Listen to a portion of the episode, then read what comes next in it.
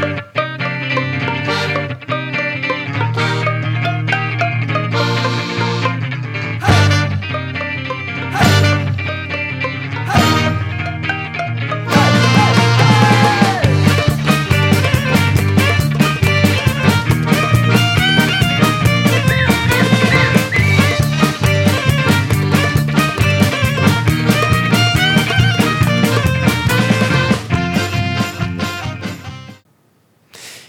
mina damer och herrar, det har blivit dags för Whiskypodden nummer 41. Jag känner mig lite obekväm idag för jag har hamnat på en på ny plats. Eh, det här beror på att jag har varit ute i det här otroligt snöiga Stockholm, professorn, och har blivit helt skitig här på ena sidan. Så nu får vi dölja det genom att jag har bytt plats. Jag har lämnat min programledarplats. Hur tycker du att det ser ut? Jag tycker det känns jättebra. Det känns bra, framförallt ja. när du får sitta i, i centrum. Så här. Jag sitter där och vinka till publiken. Vinka och vara glad. Ja. Eh, I dagens program, vi har ett jättespännande program idag. Jag ska alldeles strax introducera Peter också, men jag ska berätta vad vi ska göra i dagens program. Vi ska nämligen ha en Kilshoman special. Eh, Kilshoman för oss betyder någonting extra, professorn. Ja, det gör det absolut. Eh, framförallt utifrån perspektivet att det här är ju de första som kom på Ayla på flera hundra år. 124 år tyckte jag att jag läste idag, lite tidigare. Eller om det var 123. Mm. Men, men så det här är ju, det är ju helt unikt. Mm. Och sen ska vi ha månadens whisky också. Det ska vi presentera i slutet av programmet. Vi hade fem nominerade whiskys. Det kommer en jury hit som du ska leda om en stund. Precis. Och då ska vi titta på vad som är nominerat och utse månadens vinnare, mm. precis som förra månaden. Men ni kommer att pröva blint, eller hur? Det gör vi. Vi prövar eh, blint naturligtvis, så får man väl säga att det är lite halvblint i och med att vi kanske vet vad som har kommit i närtid. Ja. Men mer, mer än så vet vi inte. Nej. Det kom runt 20 whiskys i februari och jag har valt ut fem. Ja, och mm. då har vi inte sådär jättestor aning om vad det är. Nej, toppenbra. Mm. Nu ska vi hälsa välkommen till Peter Kokovic. Tack så mycket och trevligt att få komma hit. Får jag bara börja med, och det sa jag här precis innan, att det är det första jag kommer säga, att jag frågade innan, ska man säga Kokovic eller Kokovic? Du sa direkt Kokovic och då tänkte jag att man fick ju lära sig som liten grabb när man tittar på ishockey att det var Peter Popovic, men det är alltså helt fel, så ska man inte alls uttala det. Nej, det ska man ju inte göra, men eh, det är klart, 20 år har vi satt sitt spår eller någonting vad, man har pratat om honom. Så att, mm. Eh, men Kokovic, Popovic, det är ju det mera korrekta uttalsnamnet om man ska säga det så.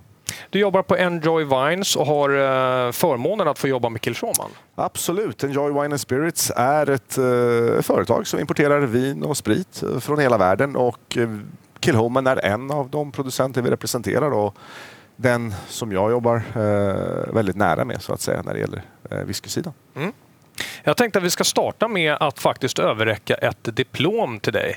Det är väldigt trevligt att du är på plats, för det är nämligen så här att under Cinderella, och det här visste du om, Jajamensan. så var det ju så att vi genomförde en tävling även där som var Cinderellas absolut bästa whisky. Och där fick då folket vara med och rösta också och det var Kilshoman Commerce som tog hem det priset på, jag tror att det var 87 eller 88 poäng av 100. Det är bra poäng professorn. Det var, är det absolut. Och vi ska väl vara tydliga med också att det här är inte på något sätt Cinderellas officiella pris. Nej, nej, det är det inte. Bara så att vi är tydliga på Snart är det det. Ja.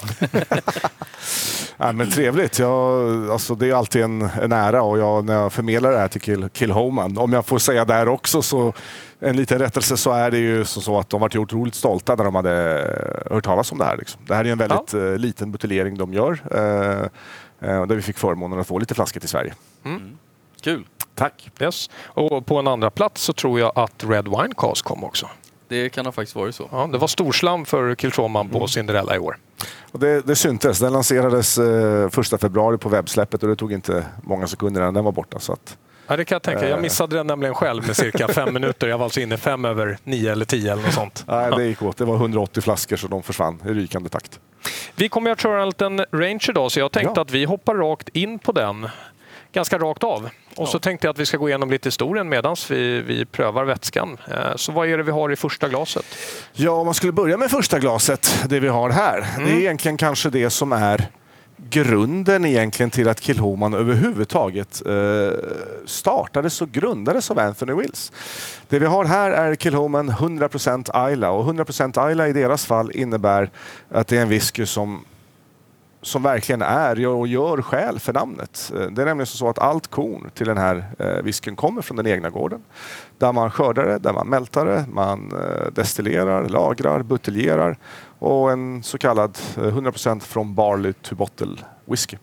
Så det här är alltså, hela processen utspelar sig på Isla, till och med ja. till stor del på Kilchomen? Yes, det, så det här är om man skulle vilja se hur man gör whisky från ax till limpa. Eh, då finns det nog få destillerier som, som kan erbjuda eh, det på samma sätt. Så det är jag, ganska kul. Jag skulle hävda två, tre i hela Skottland kanske. Ja, om du vill ha hela processen ja. verkligen. Ja, det vill Och det, är, och det är ett litet destilleri, så det är inte många steg du går från ena byggnaden till andra där du får se hela processen. Så det är mm. ganska kul om man vill lära sig att se whisky. Ja, jättebra tips, för det är ju, det är ju roligt att, eh, att det just finns kvar och att det är ett nytt också dessutom mm. som, som kör hela processen. För det är naturligtvis inte kanske det mest optimala, lönsamma sättet att göra det på. Nej, det är garanterat inte det. Men det är någonstans Eh, Eh, det som grundaren Anthony Wills verkligen eh, brinner för att ta whisky till det hantverk det en gång har varit och värna om det. Så att eh, är det alltid mest effektivt? Och, nej, det är det säkert inte. Eh, är det alltid bättre?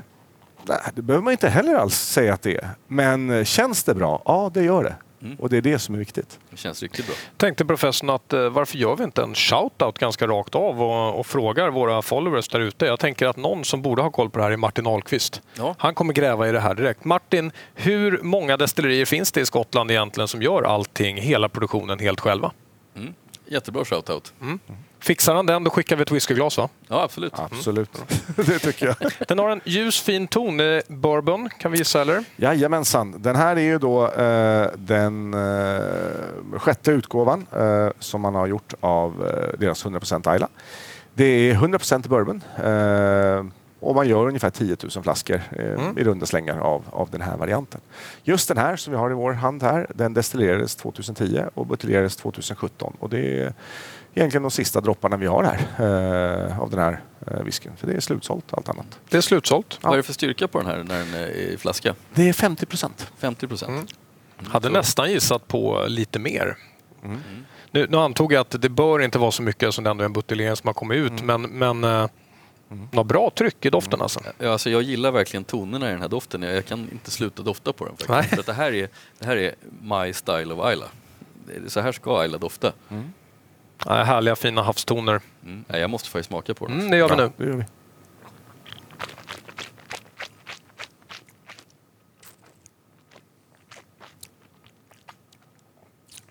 Mm.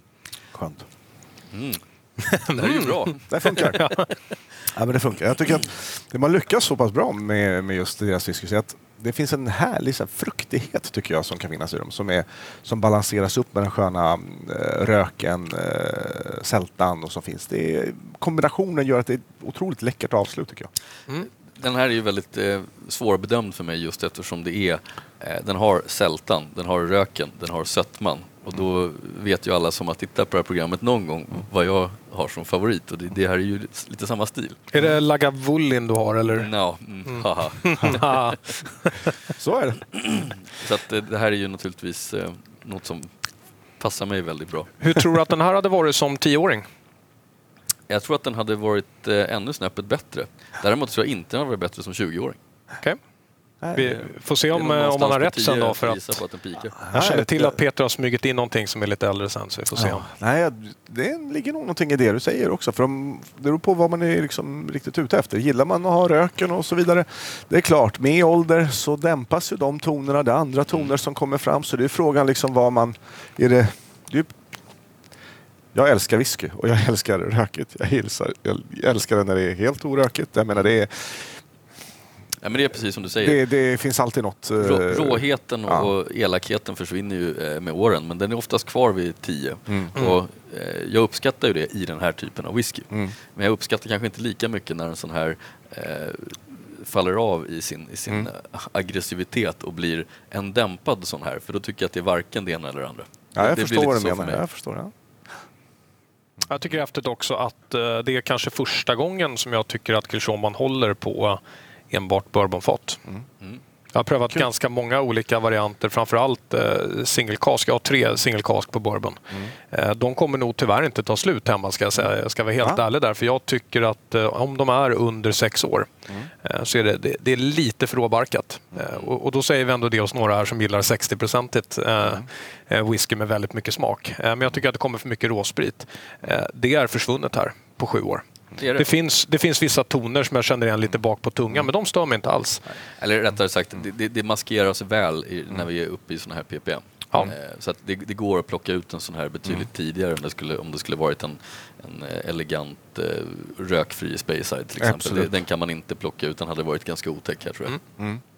Så, ja, här, så här får vi göra. Vi går vidare till nästa och samtidigt som mm. du presenterar den så tänkte jag efteråt att du ska få berätta om hur man startade destilleriet mm. 2005. Absolut. Men först, vad är det vi har här? Det här är ju nästan genomskinligt. Ja, det är det. Det här är faktiskt den första eh, utgåvan som man har från Kilhoman som man har tillgänglig året runt. Och det här är Kilhoman Mahir Bay. Mahir Bay är ju faktiskt påpassligt nog ja, det vi har. Det vi tittar på i bakgrunden. Ja, stranden som, eh, som ligger ett par kilometer från destilleriet. Är där man har hämtat inspiration till namnet. Det här är en, eh, släpptes 2012 och det är den första whiskyn som då finns eh, tillgänglig året runt. Och den första utgåvan som släpptes 2012, det var en treåring. Eh, men för varje år eh, så har man sakta men säkert puttat upp åldern på de här rackarna. Och nu är man uppe kring fem och ett halvt, sex år på, mm. på, på Mahir Bay. Det är där man ligger idag. Mm. Och det här är då ungefär 85 procent bourbonfat och så har vi 15 procent sherryfat, Oloroso sherryfat i ja. den här så att säga. Är det därför den får nästan en liten gyllene violettton? Ja. Det är nästan det det måste komma ifrån för annars är den nästan genomskinlig. Mm. All whisky från Kilhoman är ju alltid naturlig i färgen. Eh, så att det är helt och hållet det faten som sätter sitt avtryck på det. Mm. Eh, Bra att veta. Det ja, gör ju att det är, en, det, är en, det är en ärlig whisky så tillvida att man mm. kan lite grann bilda sin egen uppfattning om lagringen baserat Absolut. på färgen. Mm. Faktiskt. Får jag fråga då, hur kommer man på efter över 120 år att man ska starta ett destilleri på, på Ayla? Mm. Det, det, är ändå ganska banbrytande.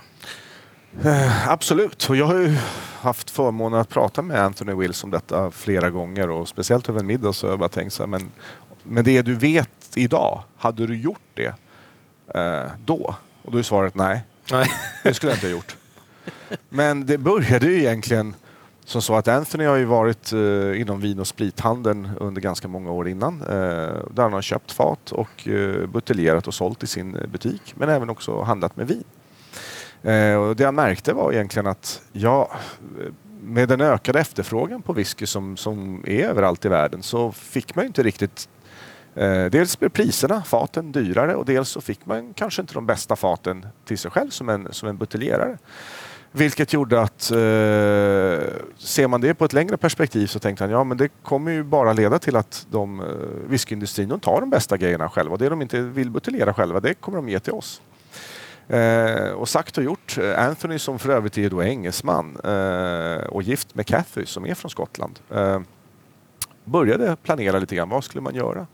Och eh, att starta ett eget destilleri låg ju någonting som man har tänkt på ganska länge. Och, men eh, med sin fru så kanske det var hon som puttade honom lite grann också och tar det sista klivet. För att Cathys eh, familj har haft en egendom på Ayla i drygt 60 år. Eh, så det blev en koppling till Ayla redan där från början mm. att ja, men det är kanske en kul plats att, att bygga ett destilleri. Men sen är ju Ayla också för den typ av whisky man generellt gör där, är ju ganska spektakulär och ganska unik. Eh, vilket också var det som lockade honom.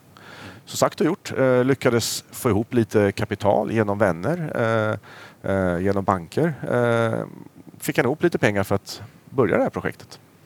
Eh, och det var egentligen det som var resan eh, där allting startade. Men sen om man hade vetat det, hur mycket det kostar att göra det här projektet så hade Precis. han nog inte dragit igång. Nej, ja. nej det, det, är ju det vanligaste att man underskattar svårighetsgraden och kostnaden för att göra ett nytt destilleri. Även om man är från regionen så... Ja, det, Anthonys uppskattning var ju att en och en halv miljon pund, då kan jag nog få ihop att det här ska funka. Oj, det hade jag nog kunnat säga direkt att det blir tufft. Ja, det, men han är ju, tänker så här att ja, vi vänder på slantarna och vi ska nog få ihop det. Men en och en halv miljon gick inte alls. Eh, tills det var klart och började, tills de första dropparna lämnade pannan, då var han uppe i ungefär 3,5 miljon pund eh, var han uppe i då. Men sen det som man kanske inte riktigt tänkte på att varje månad som dropparna kom ut så tänkte han inte på att det kostar ungefär 40 000 pund i månaden att driva det här innan du kan börja mm. få in Keep pengar. On, ja, ja, så, att, eh, så han är nog uppe i en 5-6 eh, miljoner pund nu det låter fullt i investering. Ja, det, det kan jag tänka mig. Kostnad. ja, det tyckte inte han från början. Nej. Ska vi ta och ja, prova lite grann?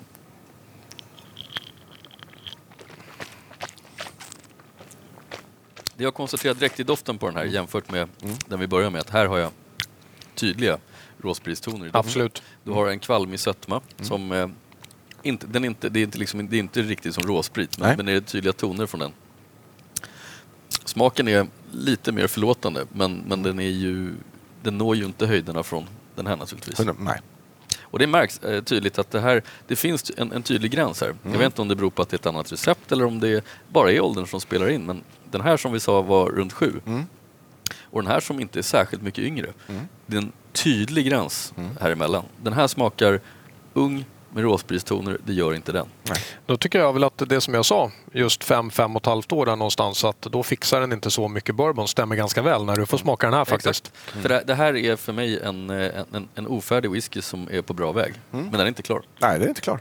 Och det här är, är någonstans, om jag pratar med, eh, med Anthony, han ser så här, när den här är helt färdig, eller om man ska säga där han tror att den ska vara liksom och, och cementera det på en nivå då är det nog eh, ett och ett halvt, två år till eh, ja. över tid som han kommer att, eh, att hela tiden utvecklas. Så den puttas ju upp lite grann. För varje år så, så blir den ett halvår ungefär äldre. Mm. Det är så, så utvecklingen här går. För det är hela tiden att balansera hur mycket har man och, och vad kan man få ut. För det är ju som så att allt det vi har framför oss, allt det vi provar, är ju 100 procent sånt som de har destillerat själva. De har aldrig köpt en droppe från någon Nej. annan. Nej.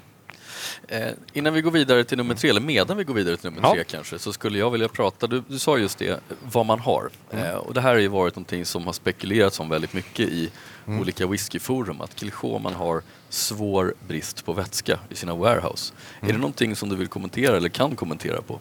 Hur ser det ut? Är, det, är det ett eh. välfyllt lager eller är det svårt att hinna eller ha kvar så mycket som man behöver för de äldre releaserna i förhållande till vad man måste få ut för att kunna överleva? Nej, jag skulle nog säga att eh, det ryktet förstår jag nog inte riktigt var det kommer ifrån. För att Anthony själv är väldigt mån om att ha kvar eh, saker i lager hela tiden. Mm. Eh, och de vill inte, de går inte in på några marknader där de känner att de kommer få ett, en kapacitetsbrist eh, att, att leverera whisky eh, inom något år. Så det är fyllda, ganska välfyllda lager måste jag säga. Även om de ja. växer, men de växer kontrollerat. Eh, vilket gör att det är, jag ser ingen eh, fog för det ryktet längre. För att jag ser, Jätteskönt. För de har ju snarare varit att när vi vill ha saker så bromsar de och säger så här, nej, det här sparar vi för att det ska finnas för framtiden. Vi vill alltid kunna ha en balans i både äldre och yngre. Det, det, är klart att det är från något sånt som ryktet naturligtvis kan, kan komma. Mm. Det vet jag, för det här är ju någonting jag också har hört mm. Eh, från ganska många håll att mm. det ska vara vätskebrist. Mm. Men jag blir väldigt glad när, när du säger att det ska nog inte vara ett problem. Det är snarare Nej. så att man försöker vara ekonomisk med, med vätskan. Ja. Och om det är en kvalitetsfråga då blir jag väldigt lycklig och hoppas verkligen att det stämmer. Ja. Nej, för att det är som så att de har ju för varje år så har ju det destillerats mer och mer. Mm. Och nu är ju destilleriet uppe i Uh, inte riktigt maxkapacitet än. Uh, det finns lite grann. Under nästa år så kommer de komma upp i max. Och det som är, de är uppe i det är 230 000 liter uh, de kan destillera per år. Ja. Det är och deras maxkapacitet. Det är inte särskilt mycket ska man säga. Det är ett väldigt litet destillering. Det, ja, det är väldigt lite. Det är, jag menar, den som är platsen ovanför gör ju fem gånger mer så att säga. Det är Ardbeg som är ovanför va? Ja, det på en vara. miljon ungefär. Ja, 1,2 är väl mm. det någonstans där jag har hört. Nu har jag väl också hört rykten om att de ska bygga ut Ardbeg tror jag. Ja, det är faktiskt bekräftat nu att de, jag tror ja. att de verkligen är tvungna att göra det. Det tror jag och det är nog flera som eh, också ligger i det faset. Och det ska ju faktiskt, eh, på tal om Killoman, så ska ju de också göra det. Mm. Så att det är också planerat. Så det kommer byggas ett, eh, kapaciteten kommer att fördubblas. Planerna är redan igång och man gör en exakt replika av det man har nu när det gäller pannor och allting för att det ska vara exakt samma eh, destillat och whisky som man har att göra med. Men när det är uppe då kommer man totalt kunna göra 460 000 liter. Ja, kul. Eh, så det kommer... Eh... Fortfarande väldigt litet men ja. det är trevligt att det kan öka tillgången ja, på sikt. Absolut. Vad har vi i tredje glaset? Jag har suttit och värmt lite på den. Det ser ut ja. som en som kan behöva lite värme ja. faktiskt.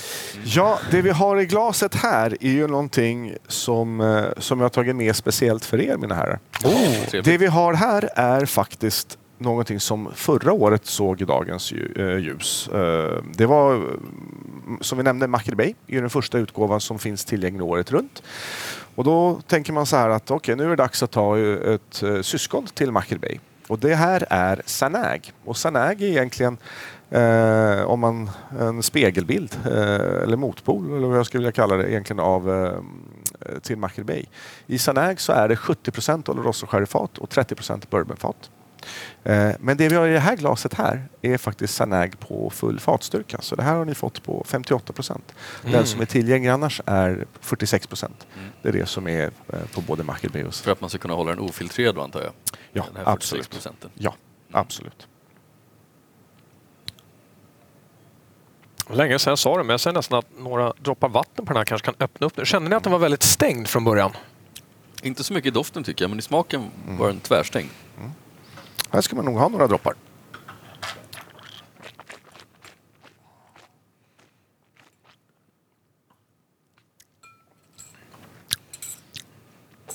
Mm, vatten kan du göra bra för den blir väldigt torr i munnen. Vad pratar vi för ålder på den här?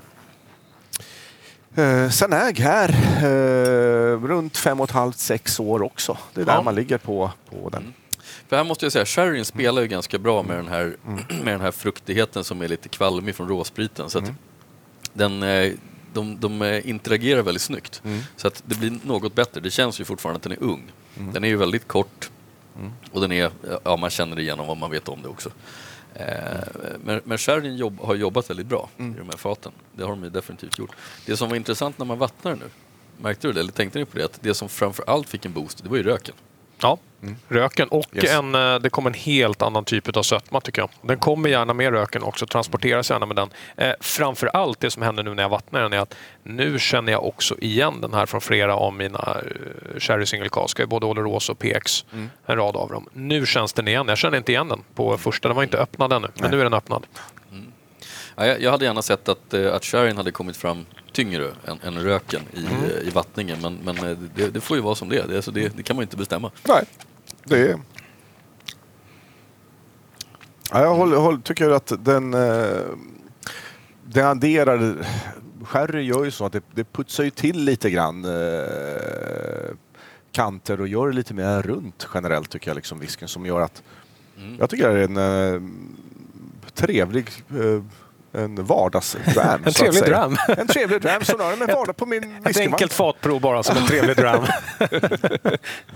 det skulle vara intressant att prova den här någon gång mot den här 46-procentiga standardutgåvan mm. för att se vad det, vad gör för skillnad. För det är, ju, det är inte riktigt samma sak att ta en sån här och vattna ner den till 46 Nej. jämfört med en som är producerad för 46. Så, mm. så det, det skulle vara intressant. Nu måste jag fråga här, första utgåvan som Kilshoman gjorde, vilken var det? Uh, oh. Så det borde det jag veta, bra. jag var ju där då. det borde jag veta också. Och jag är lite osäker. Vi får göra en klassiker då. Ja. Är det du som googlar? Ja, jag får googla. Ska jag googla ja. nu? ja. ja. Ja, ja, det kan vi göra. Ja, den är jag osäker på. Ja.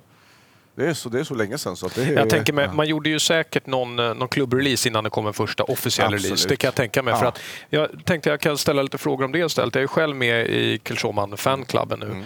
Eh, det är en väldigt stark organisation. Jag måste säga de enda jag kan egentligen känna igen som har så starka klubbar det är Lafroig Ardbeg. Mm. Är det något man jobbar väldigt aktivt med i den här fanklubben? Ja, man gör ju det och sen så får man väl lite hjälp också precis som ni nämnde att ja, det är ju det första destilleriet på 124 år som, mm. som byggs på ön. Det säger ju lite grann till ovanligheterna som finns. Och det är klart att eh, det är, man, man känner ju för det här. Det, det här destillatet har ju också, det är, det är mycket om känsla, om, eh, om historia, tradition. Eh, och det blir ju någonting som, när någonting då öppnar upp, det är klart att man får kanske lite gratis där och då det som fanns. Om man ser som situationen är nu. Eh, ja, nu är det ju betydligt tuffare. Liksom. Det öppnar ju upp nya destillerier mm. överallt. Och vad som kommer hända med alla? Ja, kommer alla kunna vara kvar? Det är ju, det är alltid svårt att sia eh, om framtiden. Men, men när Kilhoman kom, det var, fanns ju inte så mycket annat som hade öppnat. Så det var egentligen så här, oj, det är någonting nytt. Det är någonting spännande. Kul! För det var ju inte vardagsmat. Men nu eh, börjar det komma lite grann. Så att, och det är lite vanligare. Men om man vill ge ett eh, tips till de som både tittar och lyssnar på så är ju att om man är med i fanklubben så är det så att man gör ju en årlig release som bara är för, för klubben. Absolut. Som man då får möjlighet att köpa och det om inte annat är ju väldigt unikt. Mm. Absolut. Och den är ju också så att när man släpper den, den releasen så det brukar inte ta många minuter innan det dimper ner några mejl i min mejlkorg. Kommer jag åt den här? Kan jag köpa den? Och svaret blir tyvärr nej, det kan vi inte göra för den releasen är för deras fanclub och det är, de, det är bara där man får tag i den. De mm. släpper mm. inte den någon annanstans. Så, att, så när de kommer, de få flaskorna som görs där, då får man hänga på deras eh, i deras fanklass. Jag har ett svar. Ja, ja vad härligt. Eh, den första eh, treåriga då, eh, whiskyn från Kilchoman, den släpptes i september 2009 mm. och den kallas för Inaugural Release. Aha, okej, okay. det är bara så den kallas ja. ja. Och ja, det, det, så var det med det. Ja. Helt enkelt. Helt enkelt. Mm. Tack. Hur var, ehm, professorn, du som var med då samtidigt som vi flyttar till nummer fyra här, mm. hur var mottagandet av Kilshoman det första när de kom? Alltså hypen var ju enorm. Just eftersom det är, mm. vi pratar 120 plus år sedan, mm. ett Ayla-destilleri kom till världen och eh, Ayla-hypen är stark. Men det, är, det är tunga aktörer som ligger på Ayla. Det här är, inte, det är liksom inte några smålirare. Och komma då med ett nystartat destilleri, alltså förväntningarna var ju skyhöga. Mm. Och mottagandet var bra vad jag minns. Det var väldigt bra. Alla sa ju naturligtvis, det här är ju har ju överhuvudtaget ingenting med den färdiga produkten att göra. Mm. Mer än att man kan tycka att coolt, de följer mm. Ayla-receptet. Det här är en Ayla-whisky. Mm. Ja, men, men det var väl det man kunde säga. Mm. Sen, så folk var väl nöjda. Men hur har din relation varit över åren till Kilshoman då? Eller jag ska säga så här, du och jag har delat eh, åsikter åt ena hållet att vi har varit just standardutgåvorna. Ung Bourbon har jag haft lite, lite svårare för. Mm. Man har väntat på att den ska gå upp i ålder. Eh, sen är jag ju väldigt impad av singelcasten som har kommit, men där har inte du prövat lika mycket professor. Nej, jag men delar, du, lite av dem. Eh, delar du åsikten? Jag gör ju det på det sättet att eh, Kilchoman har än så länge, men jag ska faktiskt säga att den här första vi drack, mm. den är den första som verkligen har imponerat på mig. Mm. det här är en, en omaskerad, visserligen rökig, men, men en omaskerad, eh, ganska ren historia som är skitbra. Mm. Den cool. där är skitbra. Mm. Eh, den är precis så jag förväntar mig att en Kilchoman ska vara mm. när den är hyfsat färdig. Då, då ska jag säga att jag har du doftat på nästa eller? Den här? Mm. Ja du. Det här, det här är spännande för att det här är ju, nu ska jag faktiskt dofta lite parallellt här. Mm. Nej, det är ingen idé, vinnaren var enkel. Ja, här har du lite mer uh, sötma i den här. Kanske inte helt överraskande. Det här är något jag, äldre man jag, jag tycker att det är som uh, havssalt med marsipan nästan som bara... Ja. Nu, nu får vi avslöja för professor. Vad är det du har med dig här som nummer fyra? Det här är ju det, som nummer fyra så är det faktiskt deras eh, tioåring. Mm. Det här är det vi fick här. Och det här var ju en, eh, just en sådan eh, release man gjorde för deras egna eh, klubb. De har faktiskt gjort den två gånger. Första gången då, då var det en väldigt liten upplaga som försvann rykande snabbt och det fick vi aldrig någon tilldelning till Sverige, inte sen en flaska till mig själv att vi kunde prova. Mm. Den här har vi fått en flaska för att vi ville testa den och se hur den, hur den är. Eller två flaskor fick vi faktiskt. Så att en som vi har här som vi får prova och en som vi faktiskt eh, sålde på, på Cinderella, eh, whiskykryssningen som vi hade. Ha, vad, hur mycket kostar den? Det borde jag kunna, kunna men jag har siffror. Det, jag tenderar att komma ihåg det en kort stund och sen glömmer jag det. Ja, det ska man säga. Den, den, eh, den, här kanske inte var helt optimal att dricka efter de här tre. Mm. Eh, därför att den här har mycket fler subtila eh, smaknoter och, och toner, en helt annan komplexitet. Men den faller bort lite för att man är lite, man är lite ihjälslagen av de här eh, tre första, mm. för de, de, är betydligt mer grovhuggna än den här är. Jag, det, det, som jag är förvånad över med den här, för jag är ganska förvånad ändå, om det här är den tioåriga Kilchoman, jag hade förväntat mig att den skulle vara råare och mindre mogen än mm. den faktiskt är. Mm. Och då jämför jag bara rakt av med de andra tioåriga mm. eh, whiskyna från Island mm. som är rökiga. För man tänker att det borde funka likadant kanske. Men den här, den här känns faktiskt som den är mer mogen, mer utvecklad än mm. till exempel Lafroig 10 eller Ardbeg 10 som jag vill närmast får jämföra med. Mm. Eller eh, Carlisle 10. Mm. Ja, generellt så, så mitt, eller ögonen för Kilhoman, för min personliga del, så var det någonstans runt 2008 fick jag upp ögonen för destilleriet. Det var lite efter att jag hade sett det. 2009 började följa det lite mer, men det är egentligen först på 10 och 11 där som jag tänkte att oj, det de släpper är så pass ungt och det är ändå så pass moget i den ringa ålder som var. Det var det som gjorde för mig att det här, de har nog någonting på gång. Mm. Och det var det jag triggades av och tyckte också så här, det här är roligt, det här ska bli spännande att följa hur resan går. Yes. Det är verkligen det som har varit för min del. Jag tycker att eh, gång efter annan så, så bevisar de att Ålder, ja, men det är faktiskt inte bara ålder utan det handlar ganska mycket om vilka fat och allting annat du använder. Och jag tror att hela industrin har eh, gjort en enorm resa när det gäller eh, vilka fattyper man använder och blivit mera kritiska och kanske eh, inte använder dem lika mycket eh, heller utan man har skärpt sig lite grann efter det. Eh, de, de sista 15 åren i alla fall. Skulle jag säga att hela industrin har blivit bättre mm. jämfört med hur det var förut. Får jag bara professorn också, du ska nämligen få avsluta ditt, eh, ditt svar. För frågan var egentligen, är du mer imponerad av det som är 7 eh, plus än det som är yngre? Förändrar din inställning kring Kilshoman? Ja, det gör det absolut. Eh, mm. Framförallt så är det ju lite facit på den här stora frågan som jag har gått och burit på. Mm. Kommer Kilshoman bli, fungera likadant som de andra destillerierna mm. på, på Ayla smakmässigt och profilmässigt och hur kommer den åldras? och det, det, här är ju lite svaret jag mm. ville ha. Mm. Eh, tioåringen här den förvånar mig faktiskt för att den är... Den är, eh, är den tamare än vad du tänkte eller? Den är lite tamare. Jag skulle, om jag fick välja var jag skulle lägga instegs core-releasen av en Kilchoman mm. så skulle jag göra en Kilchoman 8. Mm. Det är vad jag skulle göra. Där skulle jag lägga den. Det är, det är det här som kommer hamna i alla rökälskares skåp mm. och som kommer på allvar kunna konkurrera med de andra rökiga destillerierna. Mm. Den här, den har passerat det lite grann. Den här har börjat gå till det som jag pratade om. Röken är dämpad, mm. du har en annan komplexitet en, eh, en, en helt annan typ av sötma som mm. inte kommer så mycket från kanske råspriten och, mm. och sådär utan den kommer mer från, eh, från annat håll, från mm. mognaden. Mm. Det är andra estrar. Mm. Eh, och den här tror jag faktiskt nästan är så, den har gått så långt så att de här värsta rökfanatikerna, kan bli lite besvikna på den här. För att den är lite lugnare. Men det som är lite roligt när du säger åtta år, för att det har ju, den frågan har jag diskuterat med, med Anthony Wills. Alltså, men vad tror du att om du skulle vilja ha någonstans, var, var ska Macher Bay vara någonstans mm. över tid om du hade fått peka? Ja, hade jag kunnat göra det så hade jag nog lagt den runt åtta år. Det tror jag hade mm. varit eh, en, en optimal eh, nivå för den som insteg över tid. Bra, säg åt honom att han har rätt. Ja. Däremot så tror jag, eh, han, det finns ju alltid två sidor av sånt myt, men, men eftersom de, eh, de försöker vara så pass eh, ärliga, talar om vad man buteljerar, när det destillerats och så vidare på deras, eh, alla deras flaskor. Men att gå ut med ett age statement att Macher Bay ska vara 8 year old, det tror jag Anthony Wills aldrig av princip kommer att gå ut och, och göra. Utan Macher Bay ska vad det var. Däremot så kommer man över tid att ligga där och tycka att det här är smakprofilen som ska Fair enough. Jag bryr mig inte om vad det står på flaskan, ja. jag bryr mig om vad det faktiskt är. Ja, det är helt rätt. Det, det, är Sen, så det ska vara. Något som jag tycker skulle vara kul, för du sa att den här hade, den var vättad på fyra eller fem fat va? Ja, så det fem. fem ja. Så det är ändå en relativt liten utgåva. Det Absolut. ryktas om att det ska komma en tolva i år, stämmer det?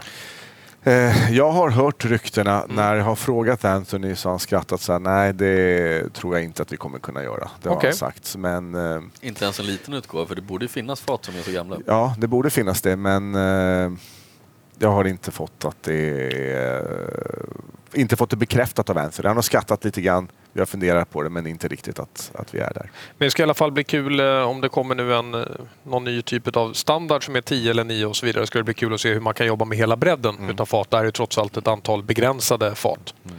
Ska vi hoppa till sista också då? Ja, gärna. Ja, nu ser det ut som sherry igen. Ja, mm. nu är vi tillbaka till sherry. Eh, och det vi har här är ju någonting då som egentligen inte finns igen. Eh, det här ska komma. Det här kommer ju vara eh, någonting som kommer lanseras under, eh, under våren. Och det vi har framför oss är Loch Gorm. Och Lockgorm är ju eh, en utgåva som man släpper eh, varje år, ungefär 12 000 flaskor. Och det är 100% Oloroso sherryfat. Eh, årets utgåva eh, kommer vara en vetting av fat från 2007, 2008 och 2011. Däremellan kommer man göra en, en vetting så att säga. Mm. Det vi har här är ett fatprov på den yngsta. Okay. Så det vi framför oss här är 2011. 2011, ja. 2011. Mm. Oj, oj, oj, oj, oj. Bra tryck i den här. Mm. -hmm. Eh, och Loch Gorm, eh, visst är det så? Det är väl antagligen då vattentäkten vi pratar mm. om? Ja, som man har. absolut. Mm. Men vilken otroligt härlig... Det är ju jordgubbstårta och marsipan. Hade jag inte vetat bättre hade man ju trott att det var ett fatprov från Glenfarclas nästan. Ja, faktiskt. Det här är ju karamell och godis. Och... Ja. Mm. Är det här ett av faten vi kan få köpa loss sen då, eller hur? ja, det här är det som blir kvar. Vad sa du? Vi ringer Anthony och svarar precis, det här är det som ja. är kvar. Ja, jag tror mig, jag har ställt frågan ja, hur det ser ut. Det. Och... Det, det, är väl ingen i Sverige som är intresserad av att köpa ett... Uh, nej, det kan det inte vara. Nej. Nej, nej, nej, nej, det är ingen som är intresserad. Doftmässigt är den här den coolaste. Absolut. Jag säger inte att det är den bästa, jag säger att det är den coolaste i doften. Mm. För den här den har så mycket oväntade grejer som är på mm. gång. Ja. Nej, marsipanen tycker jag är så här. Ja, jättehäftig alltså. Det, men marsipanen återfanns, vilken var det jag sa det om? Var det tian jag också sa att det fanns tydlig marsipan? Mm. Uh, och den har inte jag känt genom någon annan kilchoma jag har prövat. Nej. Här vill jag ha en liten. Oj, det där var jag inte alls beredd på. Det var ju något helt annat där. Ja. Alltså helt Men det är helt rätt, vi ska ha vatten i den här. Mm. Professorn, om den släppte de här som en uh, cast strength-utgåva. Kan du tänka dig att ha en sån här bredvid en uh, Nadurra eller Glenfarclas 105? Doftmässigt menar jag då. Doftmässigt absolut. Det är en mm. helt annan karaktär tycker jag. Alltså det är klart, det är i den riktningen med den här mm. märkliga multisötman som ja. kommer. Och det, och det, är både marsipan men det är också bränt socker. Mm. Eh, och det, det, är också, det är också karamell, det är också smörkola. Det, det är liksom också allting. Mm. En enda stor mischmasch. Och framförallt just smörkolan eller toffin, den, mm. den förvånar mig enormt. Var kommer den ifrån? Det är inte från sherryn. Nej. Och den har inte jag känt mm. i någon av de andra faktiskt, just den, den delen. Har jag inte gjort det? Jag tyckte ju att den fanns i, i tian. Det var väl det första jag sa spontant. Att det kommer marsipanton. Men den är ju betydligt mycket tydligare i den här. Ja. Alltså här springer den iväg rejält. Alltså, jag, jag, förstår inte ens vad, vad ni har gjort. Alltså man, nästan så att man ser framför sig att Kilshoman har ett litet bageri längst ner. Alltså. ser, ser, du det framför dig professorn? Ja, och där står han liksom med den här stora hatten. Jag tror att det är Anthony och så står han liksom och ja, men över de här små marsipan. Gör små marsipangrisar. Exakt, exakt. och fudge gör de. Och fudge gör de, ja. ja. Eh, Sherryn också, Olle Rosen har ju jobbat eh, väldigt, väldigt tacksamt med det här. För du har ganska Extremt. mycket citrus i den också. Mm. Eh, så det är ju det är en sån där som för mig en dead giveaway att det här är Oloroso. Sen har vi ju pratat om det här med sherrylagring överhuvudtaget men det är en annan femma. Ja. Det, det, kan vi lämna därhän just nu för det är inte relevant för den här. Men Ja, häftigt tycker jag. Och den, den har avsaknad däremot av den här chokladen som jag brukar känna. Mm. Och det, det, är nog för att den, den, den försvinner bakom de här olika bakverken. Bakverken som Anthony gör. Ja, mm. exakt. Fast jag tycker det ska bli eh, häftigt att då testa eh, nästa utgåva just utav eh, Lockormen då, om det ska vara med blandningen av de andra, äldre mittemellan och så den här som ska vara den yngre. Det tror jag kan bli jättehäftigt. För det jag Absolut. saknar lite på den här, det jag saknar faktiskt som jag skulle tycka var ett jättebra komplement i den här smaken. Det skulle vara mer fatpåverkan, mm. mer, mm. mer trä i den här. Det skulle vara mycket galant. Och det, det lite. Ja, det blir det Det är det som kommer vara att det andra bidrar med så att säga. Så att det, det här var någonting eh, i samband med att jag skulle komma hit så mm. bad jag om att kan, går det att få en, eh, en indikation på vad det kommer vara. Ja. Mm. Det här vättingen är ju inte ens klar så att eh, den kommer göras nu. Så alltså, du, kan, du kan få ett fatprov. Det, det, kom, det, det, är inte klart men vi har inte ens gjort vättingen än. Så att, Nej. Nej men det är det, häftigt. Det är jättehäftigt. Det här eh, det är det spretigaste vi har druckit här. Mm. Eh, och det är jättekul. Mm. Ja, jag håller verkligen med. Den här var, var riktigt coolt alltså. Mm. Men den här var lugnare i röken också? Betydligt lugnare? Ja, jättemycket lugnare.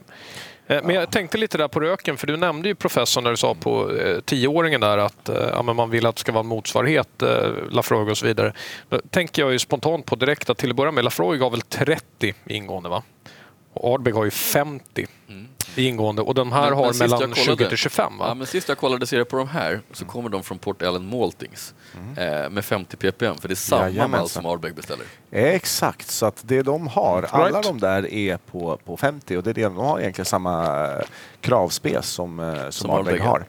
Mm. Eh, och det som man har i den första som, eh, som 100% Ayla, den ligger runt 20-25 ppm och det är den man gör sin egen floor malting på också. Och man gör Ungefär 30 procent av eh, allt korn som används i produktionen kommer från den egna gården. Eh, resterande del köper man från Portellen. Från Portellen. Ja. Och det ska man ju inte skämmas för. Nej. Det gör ju faktiskt de flesta andra också. Ja, men så är det ju. Mm. Och, och, nu, i och med att man också bygger ut kapaciteten på destilleriet så blir det ju också ett, eh, ytterligare ett, ett, eh, även på, på kapacitet på, på golvmältningen ökas ju samtidigt. För att man, man är ganska mån om att vi vill ligga på en nivå på 30 procent ska komma med korn från den egna gården. Mm. Det är det man har och man äger mycket mark eh, runt omkring. Det här kan ju vara ganska klokt, särskilt med tanke på att eh, Port Ellen ska ju återöppna. Absolut. Och vad händer då med maltleveransen? Det kan ja. vara. Mm. Och det, var ju, det är inte många år till dess. Det, ska, det var väl 2020? Det stämmer. Där någonstans. Ja. ja. 2020 och då ja. vet man ju inte om Port Ellen Maltings, vad de kommer att vara ja. efter det. Det är intressant. Det, är absolut. Det, det kanske är den hemliga taktiken. De drar bara in det för alla andra och sen var man ensam kvar. De gör, de gör hela Isla beroende av sina, sina Maltings och sen så bara nu Allt var en plan från första början. Ja, ja, vi får se. får se hur länge det var den här gången, på att säga. För det är väl tredje gången gilt, höll på att säga, för Port Ellen. Är det inte det? Är det. så det... Men ja, nu blir det så här, tiden den som vanligt rinner ut. Eh, och vi måste naturligtvis också, du måste få gå och göra ditt juryarbete professorn Precis. också. Men jag har en avslutande fråga till bägge två. Då börjar jag med professorn. Vad vill du ha för release från Killshawman kommande tre åren? En release. En release. Ja, men då säger jag faktiskt, jag vill ha en, eh, en, en Killshawman. Om det står på flaskan eller inte bryr jag mig inte om. Det ska vara en åttaårig bourbonlagrad i den här stilen som den här är. Och även mm. tian, men den ska vara åtta. Mm. Eh, och den, den, ska vara den som har den perfekta balansen mellan mognad och, eh, och, och råhet. Mm. Som jag, det, det är den jag vill ha. Ja. Så enkelt är det. Och eh, Peter, vad kan vi förvänta oss kommer i år? Ge oss lite snaskiga nyheter nu som eh, lyssnarna oj, och tittarna oj, kan få snaskiga höra. nyheter. Ja, jag har ju nämnt den ena nyheten att Lochgorn kommer komma. Det är den ja. ena nyheten. Det kommer också komma eh, någonting som eh, vi har haft förfrågan på som jag kan glädjande bekräfta. Att det kommer komma en eh, portcask eh, matured. Och då pratar mm. jag full maturation som eh, Kilhoman gör. Inte en finish alltså? Inte en finish, utan en full maturation på port. Det kommer komma.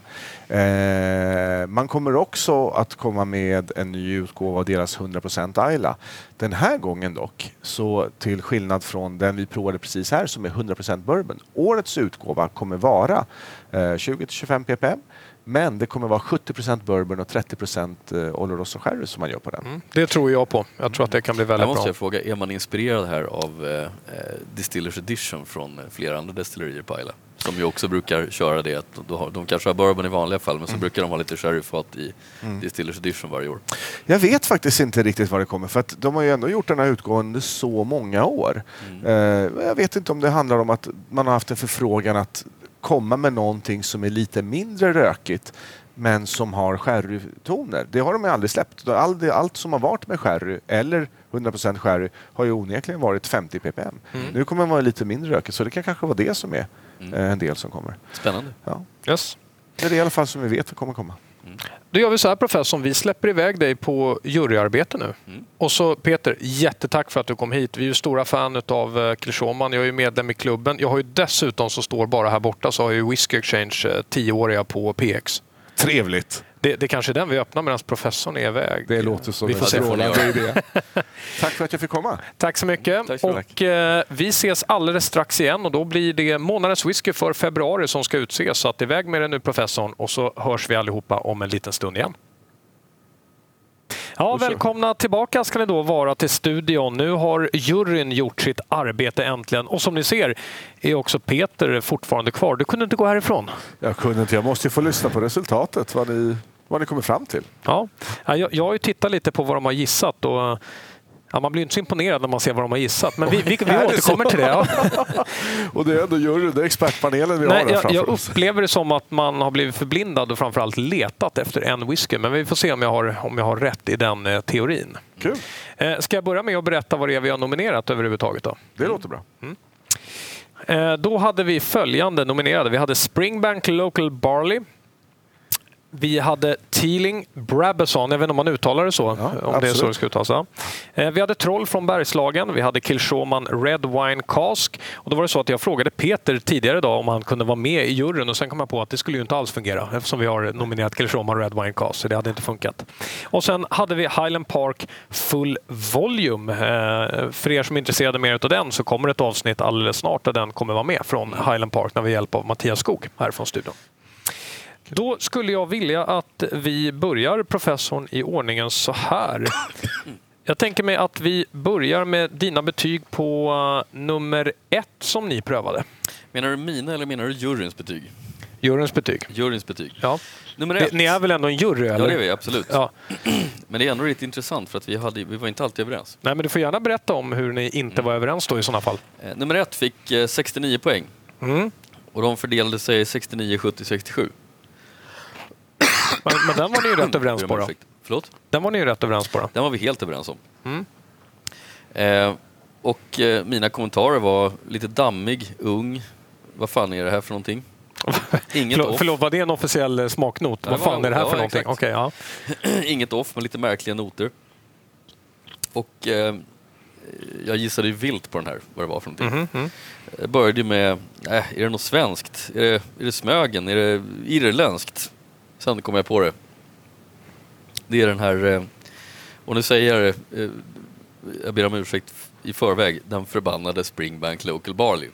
Ja, det, det, det här är intressant att ni, att ni sätter den där. För att det är andra som har skrivit upp den här. Var, varför tror du att det är så?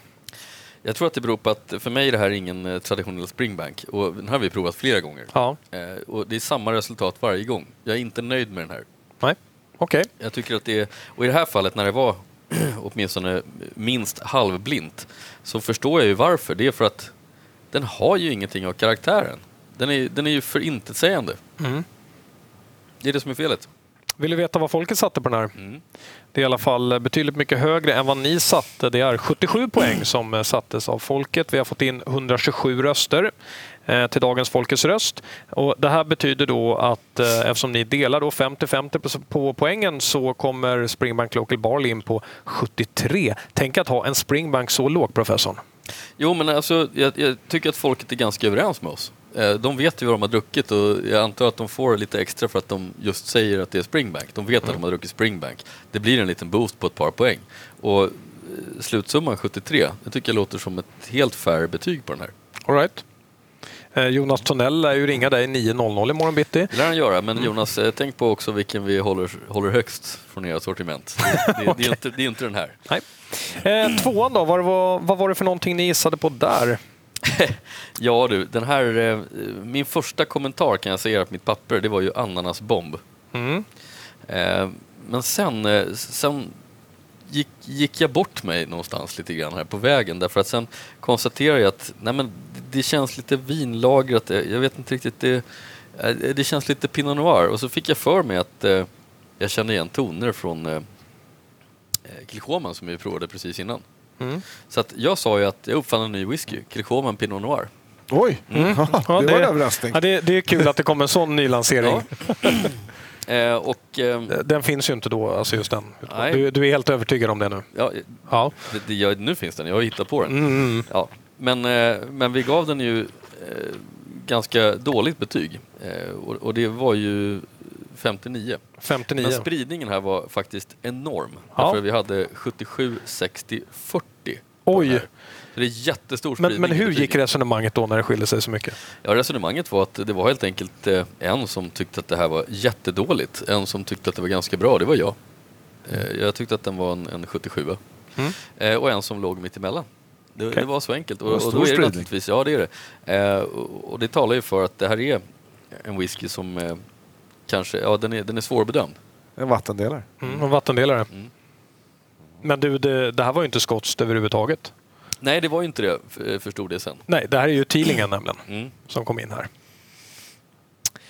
Yes. Och, och det ska jag säga, eh, de- den var riktigt, riktigt bra. Mm. Eh, ser då för övrigt här att här har ju eh, svenska folket då satt ett, bety- ett väldigt mycket högre betyg. Den har kommit in på ett snittbetyg av 81. Den har Ja, fått jag köper det. 65 röster. Ja, och det, det är ganska nära eh, vad jag säger. Jag säger 77 och jag var kanske nästan lite konservativ för att Mm. eh, eh, den, den var bra. Riktigt bra. All right. Eh, det här betyder, betyder då att i och med ert väldigt låga betyg så kommer den här landa på 70 poäng och då kan jag säga på en gång att den här kommer komma överlägset sist. Mm. Ja, det, det tycker jag är tråkigt men man får ändå respektera att vi hade en, en jury och eh, är det så att vissa kan uppfatta den här som, som eh, så dålig som de ändå gjorde Mm. då, då är det någonting i den som inte tilltalar alla. Nej. Då hoppar vi vidare till trean då. då. Mm. Och trean, eh, den här tycker jag var svår. Den var svår? Ja, jag tycker den var jättesvår. Eh, jag fick upp att den här är ganska ung. Det var uppenbart. Gamla bildäck. Jag skrev det här var inte så bra. Misslyckad sherrylagring skrev jag. Eh, bränt socker. Alltså jag måste säga att den här juryn har varit väldigt hård, eller vad säger du Peter? Ja, väldigt hårda omdömen där och, och de verkar inte helt eniga, i alla fall inte på tvåan. De var väldigt spritt. Och ändå var det bara negativa kommentarer ja. vi hörde. Det är ja. märkligt. Och, och, det, första, alltså det första jag skrev ner, eh, det var ju, för ni kommer ihåg från förra avsnittet så hade vi en whisky med och då skrev jag så här, är det här Vannborga igen? Det kan det inte vara. Du tänkte att jag har smugit in den ja, igen? Men, men, men sen så sansade jag mig och tänkte att nej men, nej men det var faktiskt inte, inte på samma sätt och, och, och riktigt så som Vannborgen var. Och då tänkte jag så här, jag, jag, visste ju att vi hade med någonstans, någonstans i, i den här massan av whisky som var med, så Bergslagen tänkte jag. Ja det stämmer, det är Trolja från Bergslagen. Mm. Prövade du att vattna den? För jag kommer få den här frågan Jag prövade att vattna den och eh, jag är ledsen, den blev inte särskilt mycket bättre av det. Men här ska vi säga, det var mitt betyg. Mm. Eh, juryn i övrigt här var betydligt mer positiva till den här. Ja. Så att vi hade 73, 68, 55 som betyg. Ja. Och, och, det är också ganska stor spridning och där var jag överlägset lägst. Va? Så att den fick ändå en 65 av oss totalt sett. Mm. Och det får man väl säga, det är en, kanske inte bra men det är ändå en, en poäng som är åt det bättre hållet. Alltså det börjar närma sig en whisky som är bra. Ja, jag kan säga då att eh, folkets röst på den här var 82,5. Ja, det är mycket svårt att förstå. Okay. Såklart, med tanke på... Med, med tanke på det låga betyget du satte? Alltså. Ja, eller med tanke på det låga betyget som hela juryn satte totalt sett. Mm. Vår bästa hade ju trots allt 73. Eh, och, och, det kan jag väl sträcka mig till också, att det är, ett fullt rimligt betyg. Om du skulle jämföra dem med en vanlig mackmyra eller Ja, det var lite elakt. Alltså, det, det är ju inte mina favoriter, men, men äh, jag, jag, tycker nog att det finns många mackmyra som är väsentligt bättre än det här. Mm, Okej. Okay. Nummer fyra då, professorn, vill jag veta. Vad tror ni att det var? Ja, det var ju den här som, det var den enda jag inte gissade någonting alls på. Nej. Eh, därför att eh, för mig var den här, eh, det var fruktighet och sommarfröjd skrev jag här. Och som en blended fast bra. Som en blended fast bra? Ja, alltså, det, alltså, jag tyckte verkligen bra om den här och, och, den var inte i aspekten att det här är en djup, komplex, lång whisky utan att den här är ju i hela det här startfältet, eh, fråga mig i juni månad eller juli månad eh, vilken som var bäst så kommer jag säga den här varje gång. Oj. och det var faktiskt så att mitt betyg på den här personligen, det var det högsta betyget, det var 78. Eh, mm. och vi hade genomgående höga betyg. Det var 78, 69, 75 för ett totalbetyg av 74 mm. på den här. Eh, skulle jag gissat rakt av så skulle jag sagt att det här är någonting från Loch Lomons, eh, deras eh, Roche pannor mm. Men, men, eh, men det förstod jag att det inte var för jag vet att de har inte släppt någonting. Så, att, så att jag hade ingen aning. Jag, jag gissade, eh, tafatt gissade jag trippeldestillerat på det här. Vilket jag blev väldigt förvirrad över. Mm. Mm. Det var ju tvåan du skulle gissa till. Exakt. exakt. Mm. Nej, då var det så här att vi dividerade ganska mycket fram och tillbaka i vilken ordning vi skulle ställa mm. de, eh, de två sista. Och det var väldigt, väldigt, väldigt nära att vi eh, ställde Highland Park där. Men i sista sekund, precis när ni kom ner där, så valde jag att byta plats på dem igen. Då, då. Så det här var ju Kilshoman Red Wine Cast som ni ja, hade på den här. Och det, det, är bara hatten av. Det här är enastående bra. Mm. Det här är riktigt, riktigt bra. Mm. Var ni eniga?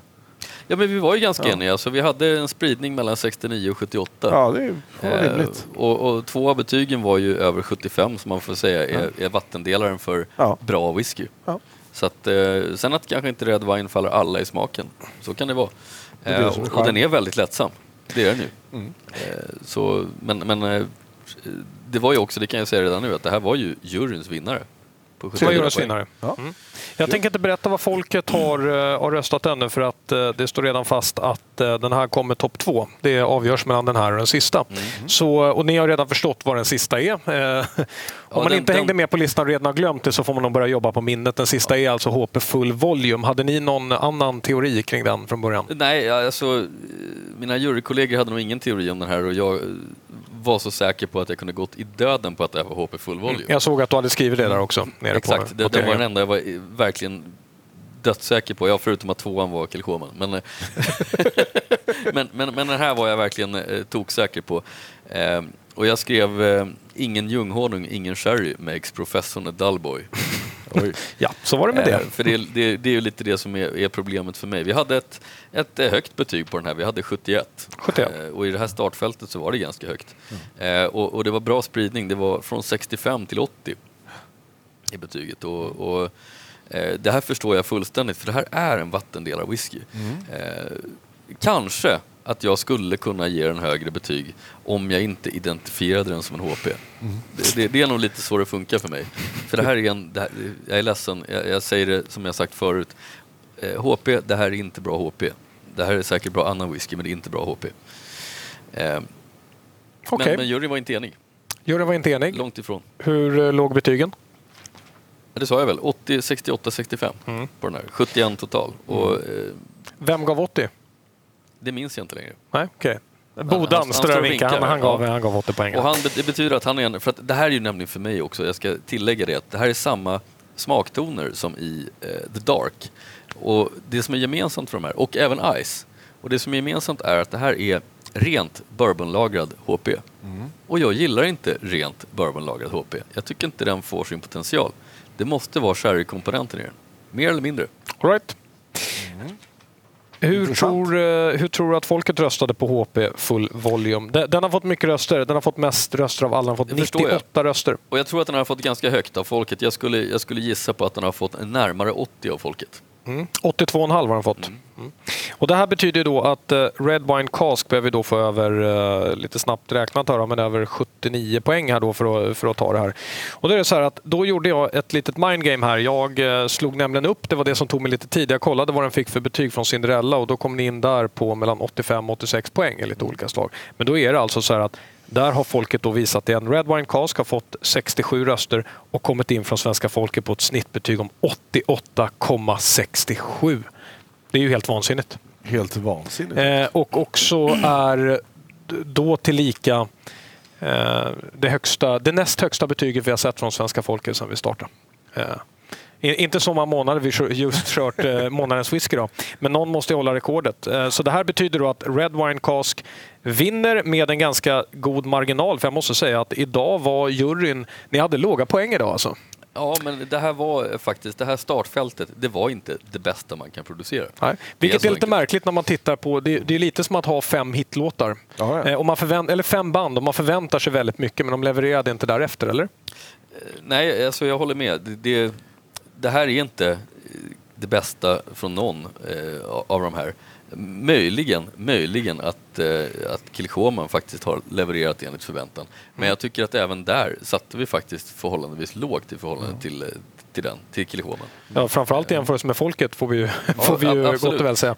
Det verkar som att det finns i alla fall en stark fanclub, så vi tar dem nu i ordning här. Då. Det var Teeling som kom lägst, den fick 70 poäng sammanräknat. Efter den hade vi Springbank Local Barley på ett snittbetyg av 73. Sen hade vi Troll på 73,75. Vi hade HP på 76,75 och en överlägsen vinnare då med Kirshoman Red Wine Cask på 81,33 sammanvägt. Mm. Ja, jag är glad för min del att eh, min vinnare, det var eh, Kilchoman. Våran jurys vinnare var Kilchoman. Ja. Och eh, den totala vinnaren blev Kilchoman. Ja, det är första gången juryn och eh, folket är överens folket faktiskt. Överens. Ja, det är första gången. Ja. Och det är faktiskt jättekul. Yes. Och det passar ju ganska bra i Kilchoman-programmet. Ja, jag vet inte vad man ska säga. Det kan ja. inte bli mer riggat. Eller jag menar rättvist eller kul. Eller... Då får vi helt enkelt göra så här att professorn han får nu springa iväg och skriva ut ytterligare ett diplom. Då, då och vi vet att det kommer ta tid så därför kommer vi börja avrunda nu helt enkelt. Vi tackar återigen Peter som har varit med i programmet. Tack för att jag fick komma hit och vara här. Och vara här. Vi får se, det kan ju vara så att du är den enda som någonsin kommer sitta på plats när faktiskt vinnaren koras och det är din egen whisky som koras. Det, det kan vara så faktiskt. Ja. Mm. Vi, vi, får se i framtiden. Ja, vi får se. Eh, professorn, tack till dig trots alla de låga betygen. Ja, tack Men det var intressant att höra juryns bedömningar för dagen. Mm. Mm. Och tack till de övriga som har varit med i juryn, Alex och eh, Bodan. Och med det så avslutar vi Whiskypodden 41 och vi syns snart igen och då kommer det vara Highland Park eh, som står framför oss. Så på återseende! Thank you.